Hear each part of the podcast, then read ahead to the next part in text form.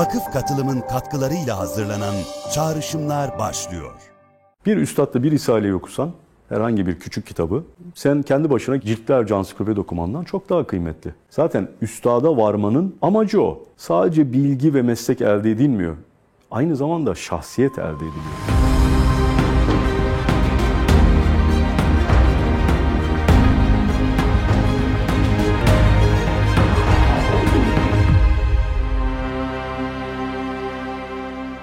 Savaş abicim merhaba. Merhabalar. Yeleğinizden genç siviller rahatsız abi. Evet haki renk. Ee, çok güzel bir aslında ben bunu bir e, subay arkadaş hediye etmişti yıllarca evvel. Şimdi tabii seyircilerimizi de gösterin bakın kavuşmuyor. Milletin yakası bir iki yakası bir araya gelmiyor. Benim de Yelek. yeleğin iki yakası bir araya gelmiyor. Yani ben çok severim bunu ama hiç giymek nasip olmadı. Bugün giyeyim dedim. Eyvallah. Ne güzel olmuş. Yakışmış abi. Güle güle giyin. Şimdi kültür sanattan bahsettik geçen program. Evet. Takip edenler biliyor. Arada bir cümle söylediniz. İnsicam bozulmasın diye girmek istemedim. Oradan devam edelim istiyorum. Tekke ve zaviyelerin kapatılması biz diyoruz ki tasavvufu merdiven altına itti. Ama tek neticesi görünen o ki bu olmamış. Kültür ve sanat perspektifinden baktığımızda ne yaptı bize tekke ve zaviyelerin kapatılması? Ya da tekke ve zaviyeler kültür ve sanat adamı manasına birilerini yetiştiriyor muydu eskiden? Evet yani bunun hemen en son mesela örneğini söyleyeyim. Turgut Cansever'in meşhur mimar. Gerçekten tam bir tevhid ehli ve her zaman tavsiye Sen ediyorum. çok seversin onu abi. Çok çok severim. Çünkü mesleğini tevhid bilinci üzerine yapan çok nadir insanlardan birisi. Bunu da böyle sloganla falan hiç ifade etmez. Yani böyle ayet okuyayım, hadis okuyayım öyle bir şey yok. İşinde görüyorsun onu. Çok ciddi ve analizlerinde özellikle mülakatlarını okusunlar gençler. Çok faydalanırlar. Gerçekten tam bir uyanık bir insan. Sezai abi rahmetli gibi. O rahmeti de öyle. Kendisi Neyzen de abi. Turgut Bey. Ve dedesi meşhur Turabi Baba. Kadiri Şeyhi yanılmıyorsam Kasımpaşa'da hemen yolun e, kenarında türbesi vardır. İşte al sana örneğini. Yani e, bir tasavvuf ehli aileden geliyor ama Paris'e de gidiyor. Mimarlık eğitimini Cumhuriyet'in e, işte ilk döneminde alıyor. 50'li yıllarda mimarlığa başlıyor. Bir yandan musiki meşkini Halil Dikmen ile yapıyor. Halil Dikmen kim? Bakın o da Güzel Sanatlar Okulu müdürüydü. Tek parti döneminde Fransa'da, Paris'te resim eğitimi almış bir adam. Ama üstadı kim? Üstadı Mevlevi Arifi Hacı Emin Dede Hazretleri. Dönüp geliyor, ona insap ediyor. Çünkü musiki de bir insap yoludur. İnsanlar onu çok bilmiyorlar. Eskiden tasavvufun haricinde e, bir alan bulmanız mümkün değil. Tasavvufun değmediği toplumda bir katman bulmanız mümkün değil. Ya Bektaşi olur, ya Alevi olur, ya Sünni, hiç fark etmez. Aslında hepsi tasavvufidir. Yani e, Osmanlı toplumunda öyle bir fert bulamaz. Mesela bizim dedelere gidin, bizim dedelerimiz, ninelerimiz, üç nesil, dört nesil evveline gidin, derviş olmayanı bulmanız çok zor. Veya bir dergaha e, muhip olmayanı, yani onun en azından sever, gider, gelir, zikirlerini e, seyreder, katılır. Mutlaka. Çünkü insan hayatında böyle robot gibi değil de insan gibi yaşamanın kıymetini biliyorlar. Öyle olmaları gerektiğini biliyorlar. Onun da okulu orası.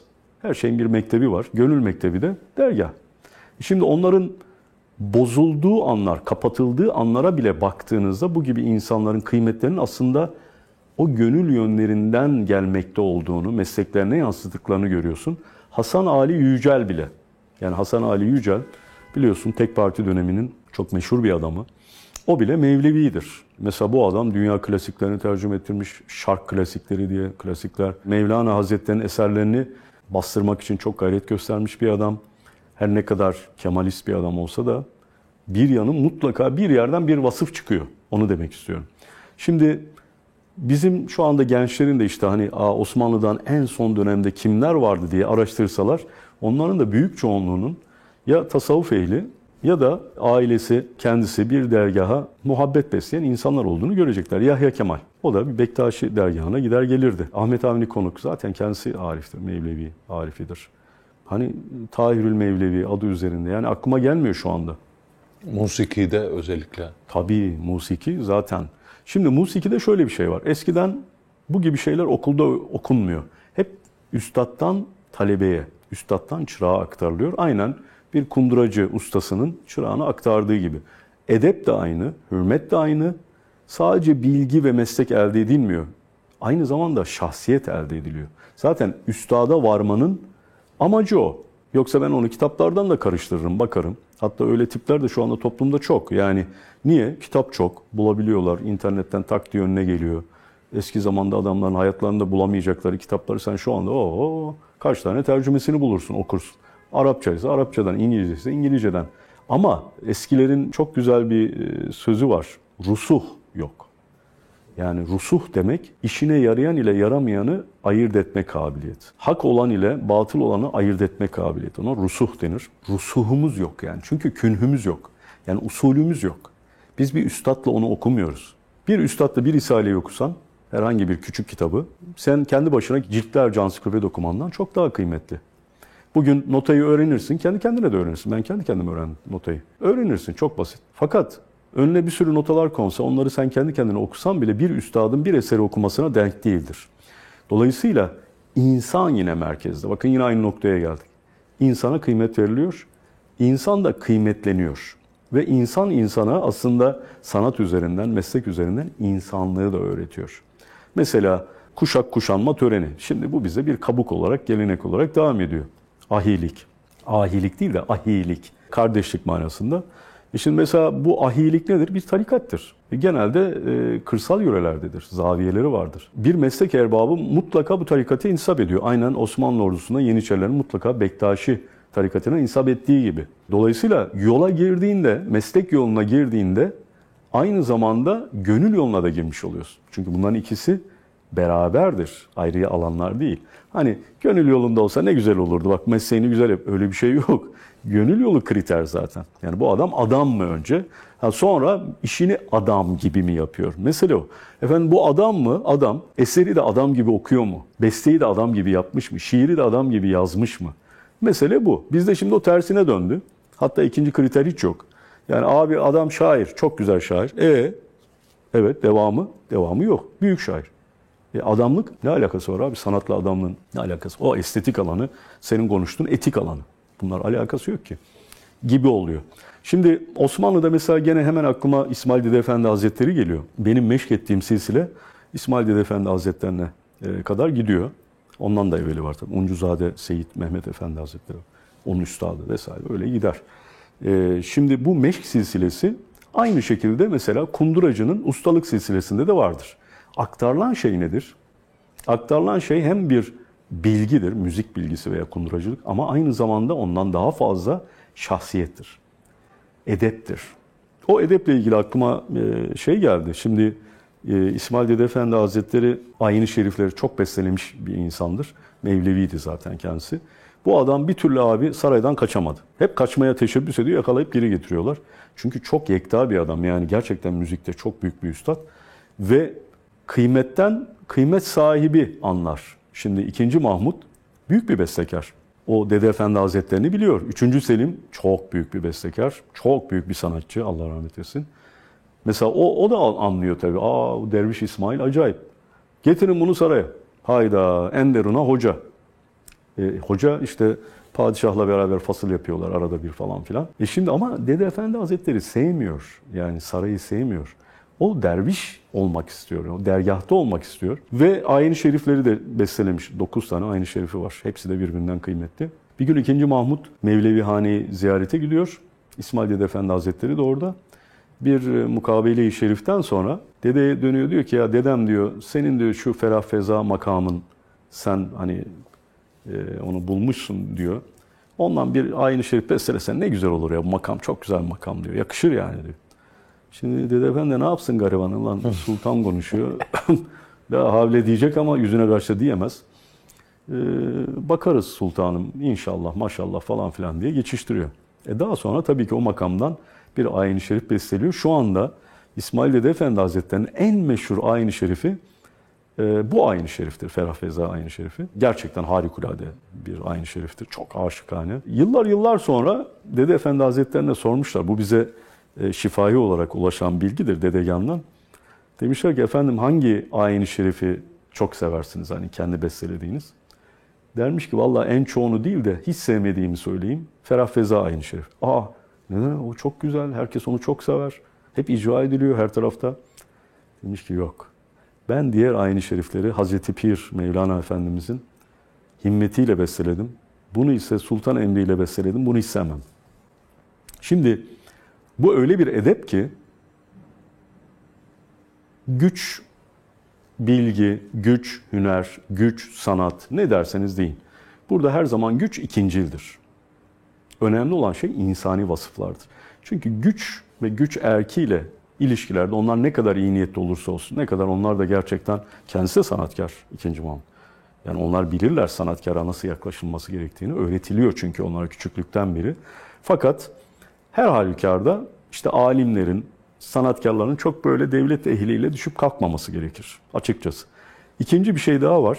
Sanat aslında bir insanın maişeti olması da çok iyi bir şey değil bence. Profesyonel bir alan olması. Neden?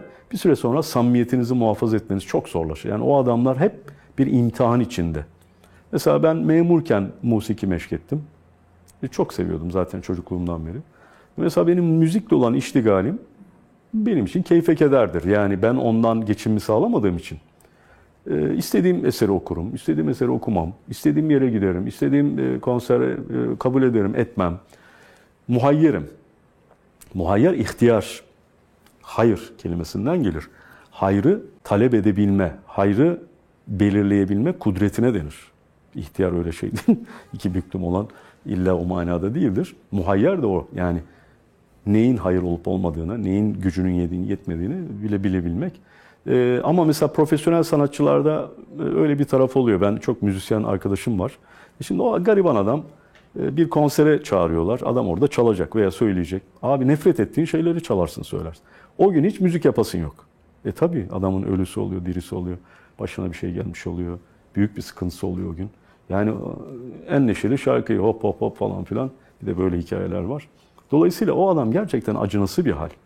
Ve sanatın da bir izzeti var. Çünkü Allahu Teala'nın kaynağı olduğu şeydir sanat.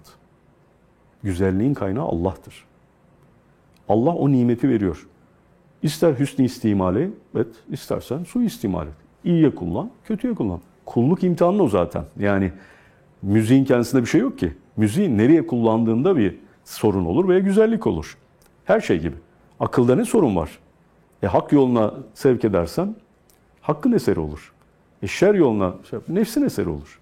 Zarar verir. Dolayısıyla sanat ehlinin biraz muhayyer olması, o imkanları tabii varsa, o yüzden eskiden, daha önceki programda da konuştuk. O yüzden devlet falan bunları genelde hoş tutarlar. Çünkü bunlar bal arısı gibidir. Yani tabiatta çok böcek var. Ama balı yapan bir tek bal arısı var. Yaban arısı da çakma bir bal yapar gibi oluyor. Onu yemeyin sakın. Yani o bal mal değil. Ona benzer bir şey var. Yapılanması falan da biraz ona benziyor. Yani gidip kovanımsı falan hareketler yapıyorlar. O garibanların da geçimi öyle, rızıkları öyle. Ona bir şey demiyoruz. Allah'ın kulu sonuçta. Fakat e, bal arısı da bir cins canım. Yani bütün milyarlarca böcek cinsi içinden Allah'ın övdüğü, şifa olarak bize buyurduğu balın işçisi bir tane hayvan. Bir cins. E, sanatçılar da öyle. Sanatçılar da e, bir cinstir. Yani e, her insandan sanatçı olmaz. Çok az sanatçı vardır her toplumda. E o zaman ona kıymet vermek lazım. Çünkü herkes gönüllü güzelliği dağıtmaz. Bu insanlar kendilerini kurban etmişler. Allah'ın onlara emanet ettiği güzelliği kendilerine aşağıya çekiyorlar. Güzelliği, Rabbimin nimetini insanlara veriyorlar. Bu kurban olmaktır. Bu insan aslında kendini feda etmesidir. Ama bu edeple yetişenler böyle bakar. Bizim dedegan üstadlarımız böyle derler. O yüzden efendim bize bir eser lütfeder misiniz? Aa bize şu şarkıyı okur musunuz? Bunlar biraz edep dışı karşılanmış. E, talep edilir. Fakat o adam gönlüne danışır. Ben de öyle yapmaya çalışıyorum. Yani geçen de söylediler. Adapazarı'na gitmiştim. İşte hocam bir eser falan.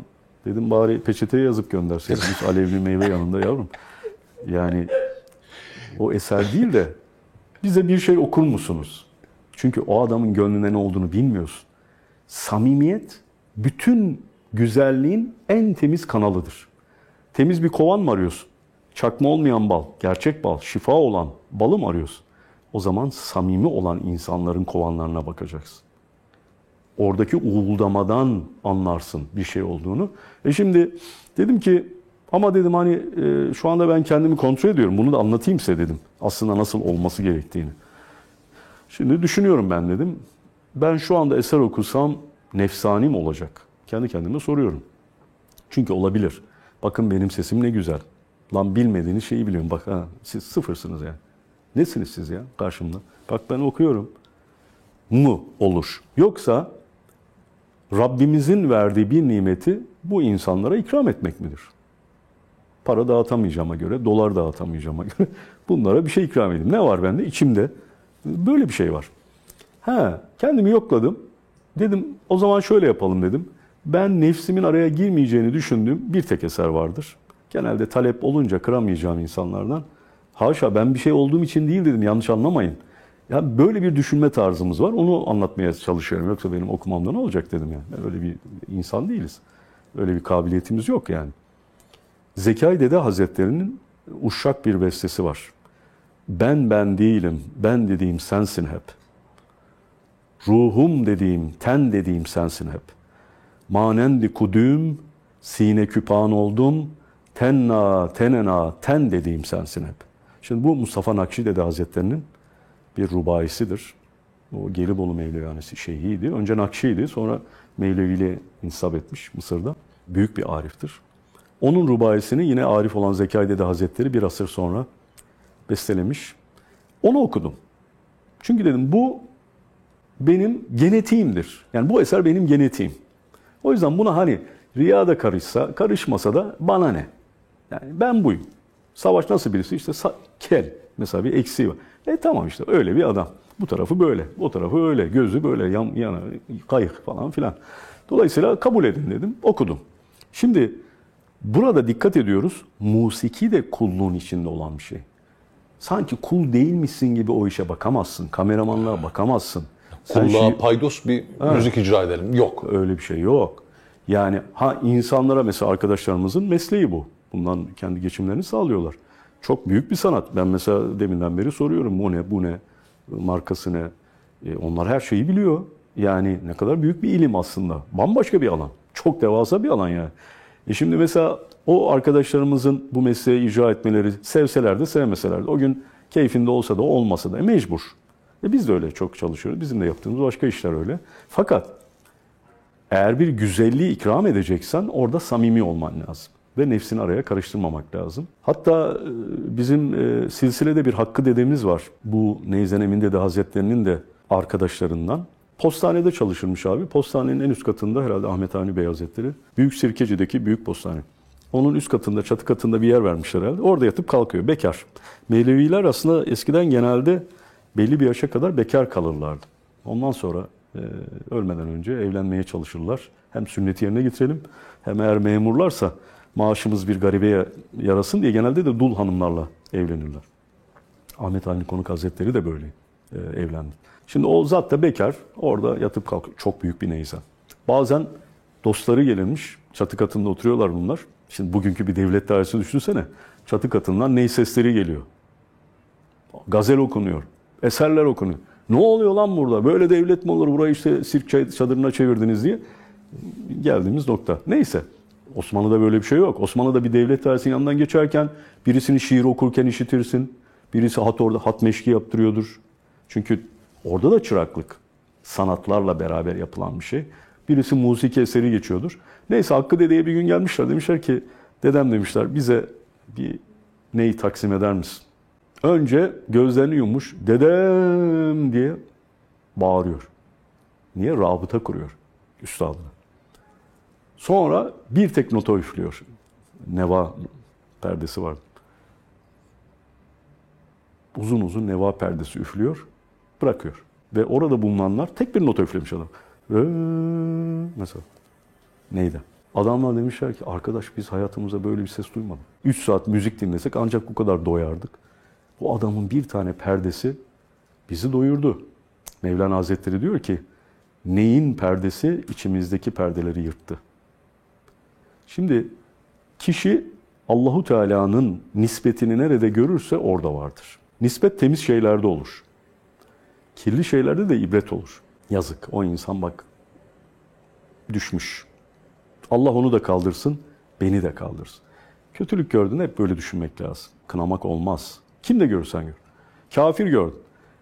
Rabbim ona hidayet vermemiş, bana vermiş. Elhamdülillah. Ya Rabbi ona da ver. Böyle olur bu. Bu hep karşılıklıdır. Mümin vericidir, verir. Ama biz maalesef bunlardan biraz koptuk. Dolayısıyla o sanatın da özü her şeyde olduğu gibi edep. Efendim büyük besteci. Bana ne? Bir sürü müzisyen var. Adam mı? Allah'a göre güzel mi? Şimdi bu konuda çok soru sorarlar. Bunu da hemen söyleyelim. Efendim bu müzik haram değil mi ya falan buna değindik mi bilmiyorum. Valla İmam Gazali Hazretleri'nin İhyasında e, musiki bahsi var. Açın oradan okuyun. Uzun bir bahis. İmam Gazali Hazretleri'nin nihai bir cümlesi var son sayfada. Bunu daha önce bahsettik mi ya? Yok bahsetmedik abi. Bununla da toparlayabiliriz. Onları arada. toparlayalım. Hatta bir tarihte Mehmet Görmez de benim eski ahbabımdır. Ee, Ankara'da bir yerde böyle bir musiki meclisindeydik. O zaman henüz e, vazifesi yoktu. Orada e, Mehmet Bey şöyle bir şey söyledi. İlginç e, bunu bilmiyordum.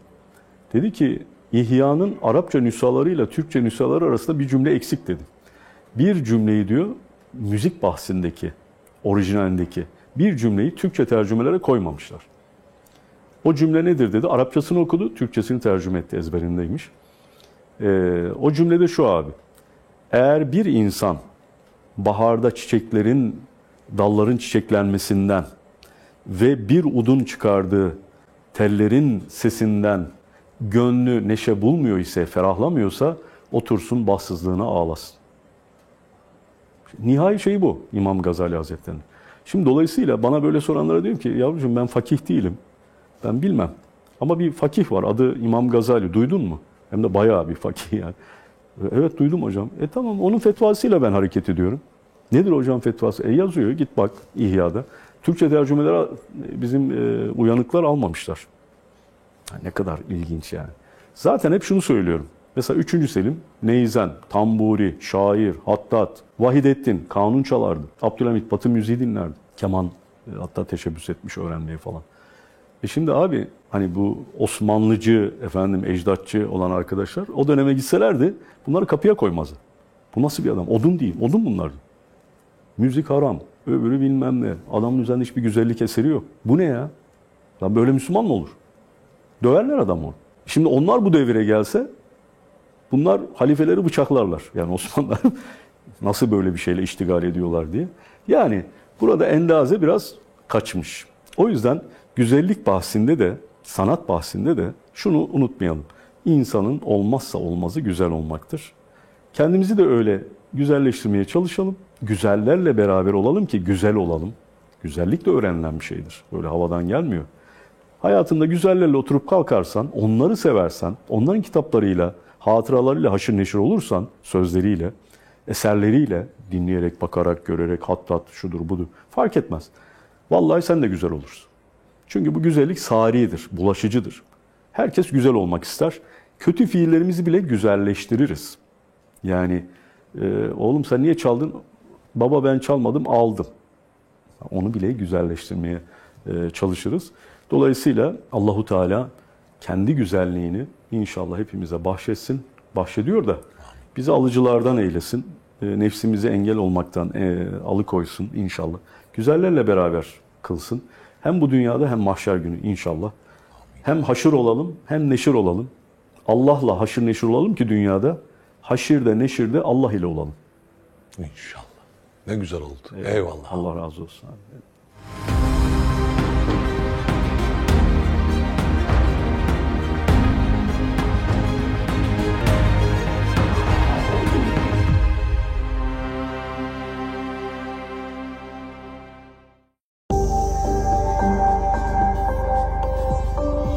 Katılımın katkılarıyla hazırlanan Çağrışımlar sona erdi.